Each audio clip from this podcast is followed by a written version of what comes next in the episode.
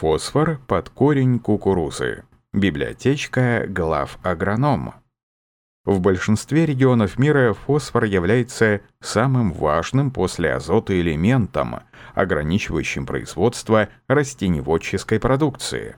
Он выполняет важные функции в процессах жизнеобеспечения растений, фотосинтезе и дыхании. В растении фосфор входит в состав органических соединений, которые аккумулируют много энергии, используемой в происходящих в клетке процессах. При правильном питании растений фосфором достигается более высокая эффективность фотосинтеза и экономный расход воды, что в свою очередь отражается на прибавке урожая зерна, и сухого вещества надземной части. Кроме того, оптимальная обеспеченность фосфором стимулирует развитие корневой системы, повышая устойчивость растений к морозу, засухе и заболеваниям, гнилям основания стебля. При возделывании кукурузы на зерно роль фосфора особенно велика, поскольку он непосредственно влияет не только на созревание зерна, но и на степень его выполненности.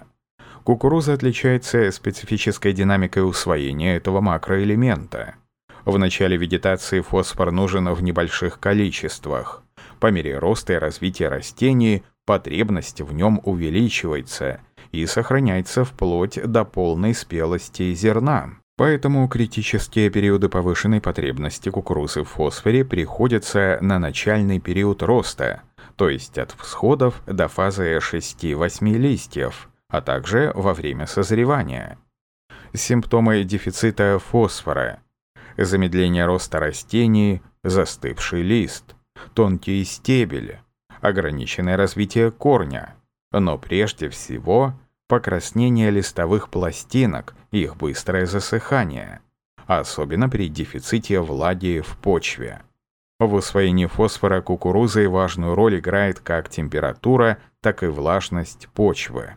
Так, снижение температуры почвы ниже 12 градусов тепла ограничивает доступность этого элемента, а влажность почвы определяет скорость его перемещения, ионный поток, диффузию по направлению к корням. Чем выше влажность почвы, тем доступнее фосфор для корней растения. В холодной почве усвоение растениями фосфора ограничивается ослабленной активностью у корней пониженной проницаемостью цитоплазматических мембран, повышением вязкости воды, а также замедлением распада органических соединений. В таких условиях обеспеченность кукурузы фосфором минимизируется или вообще сводится к нулю. Кукуруза – теплолюбивая культура, поэтому высевают ее сравнительно поздно, в условиях Польши, вторая-третья декада апреля и начало мая. Поэтому создание благоприятного режима минерального питания для ускоренного роста, особенно на ранних стадиях, положительно влияет на урожайность. Кроме того, во время сева приходится сталкиваться с неблагоприятными условиями температурного и водного режимов, которые ограничивают усвоение фосфора. В этот период еще слабо развитые корни кукурузы способны обеспечить растения минеральными элементами только при их достаточно высокой концентрации в почвенном растворе. В свою очередь, достаточная концентрация фосфора в почвенном растворе необходима для быстрого роста корневой системы кукурузы, позволяя преодолеть последствия питательного стресса. Противостоять этим негативным явлениям можно, увеличив концентрацию фосфора в непосредственной близости от корней. Для решения этой задачи можно внести высокие дозы фосфорных удобрений разбросным способом. В этом случае дозы должны значительно превышать потребность кукурузы, что неприемлемо по экономическим и экологическим соображениям. Поверхностное внесение удобрения не может в достаточной мере обеспечить кукурузу фосфором, поскольку в зависимости от свойств почвы часть удобрения перейдет в недоступную для растений форму, особенно на почвах, склонных к мобилизации элементов питания, или попадет за пределы корневой зоны. У кукурузы, которая высевается широкорядным способом, главная масса корней располагается непосредственно в зоне рядка – а в междурядьях корневая система развивается слабее в относительно поздние сроки. Таким образом, развивающаяся корневая система кукурузы может не получить достаточно доступного фосфора, что ограничит ее развитие. В свою очередь, когда корневая система разрастется до такой степени, чтобы эффективно усваивать фосфор, при таком способе внесения этот элемент ей больше не будет доступен. От кислотности почвы зависит растворимость соединений фосфора с кальцием, алюминием и железом. Соединения фосфора с кальцием повышают свою растворимость по мере снижения значения pH, подкисления. Обратным образом реагируют фосфаты алюминия и железа. В частности, соединение фосфора с этими элементами повышает свою растворимость по мере роста pH, снижения кислотности. Поэтому, чтобы избежать снижения доступности фосфора, следует регулировать кислотность почвы. Оптимальное значение реакции кислотности почвы должны находиться в пределах pH 6,7. Содержание в почве фосфора выше потребности в нем растений способствует потерям элемента с поверхностными стоками, увеличивая при этом эвтрофикацию воды. Гораздо эффективнее повышать доступность фосфора, размещая удобрения в непосредственной близости к корням растений. Этот способ внесения называют припасевным, рядовым или стартовым. Тем не менее, для его использования требуется оснащение посевного агрегата дополнительным бункером для внесения гранулированных удобрений.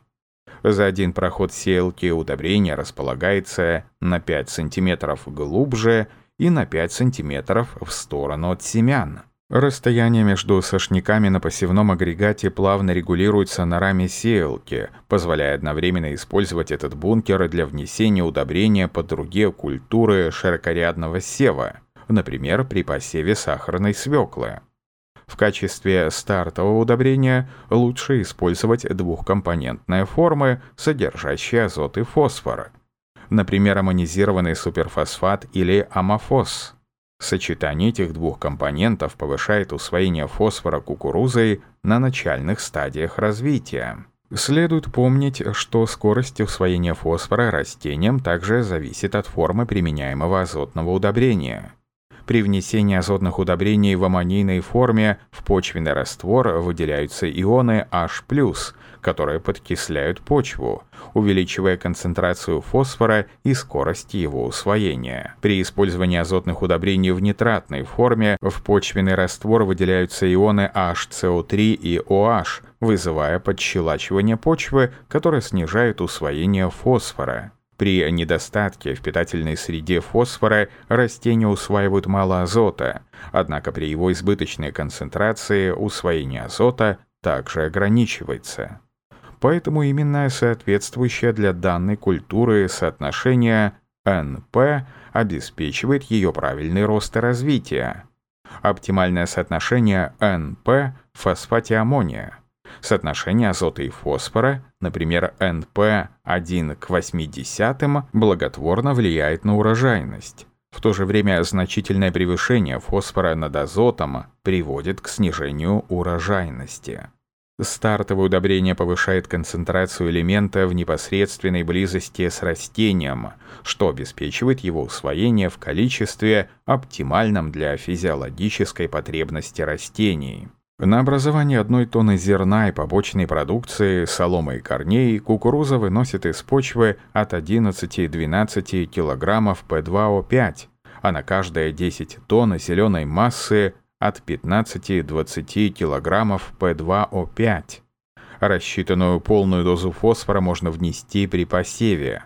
При этом оставшуюся часть азота, за вычетом азота, внесенного с фосфатом аммония, следует довнести в форме мочевины, аммиачной селитры, нитрата аммония кальция, нитрата аммония, а на щелочных почвах сульфата аммония. Подводя итоги, отметим, что стартовое внесение фосфорных удобрений под кукурузу положительно влияет на рост, развитие и урожайность культуры – особенно на начальной стадии роста, отражающейся на скорости накопления сухого вещества.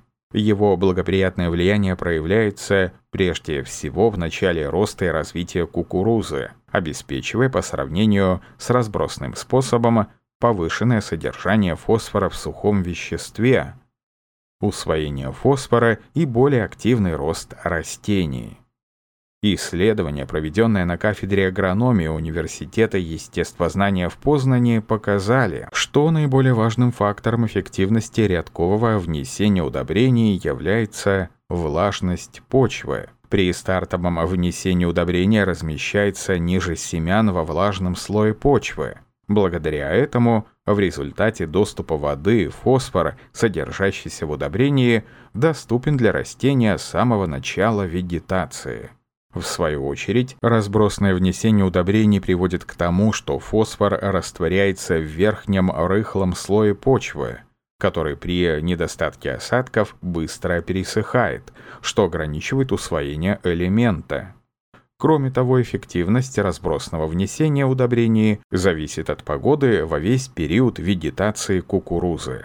В то же время положительное влияние стартового удобрения на рост кукурузы в начальный период вегетации не во все годы существенным образом влияет на повышение урожайности по сравнению с разбросным способом. Кукуруза при благоприятных условиях роста способна в относительно короткие сроки компенсировать задержку питания на начальных стадиях развития. В годы, когда погода не позволяла культуре компенсировать издержки в раннем развитии при распросном внесении, эффективность рядкового применения фосфора была высокой. Однако в годы, когда во второй период вегетации погода была благоприятной для роста и развития кукурузы, разница в урожайности в зависимости от разных способов внесения удобрения была ниже. Выводы. Благодаря рядковому стартовому способу внесения возможно избежать непродуктивного использования фосфора в междурядьях, которые чаще зарастают сорняками. Стартовый способ внесения фосфора позволяет снижать дозу удобрения за счет повышения использования в год применения и замедляет процесс перехода элемента в недоступную для растений форму в почвах с его низкой обеспеченностью. Данный способ внесения размещает фосфор в более глубоких и влажных слоях почвы, улучшая его усвоение растениями. Развитие корневой системы кукурузы при широкорядном способе сева свидетельствует о целесообразности рядкового применения удобрений по экономическим и экологическим показателям.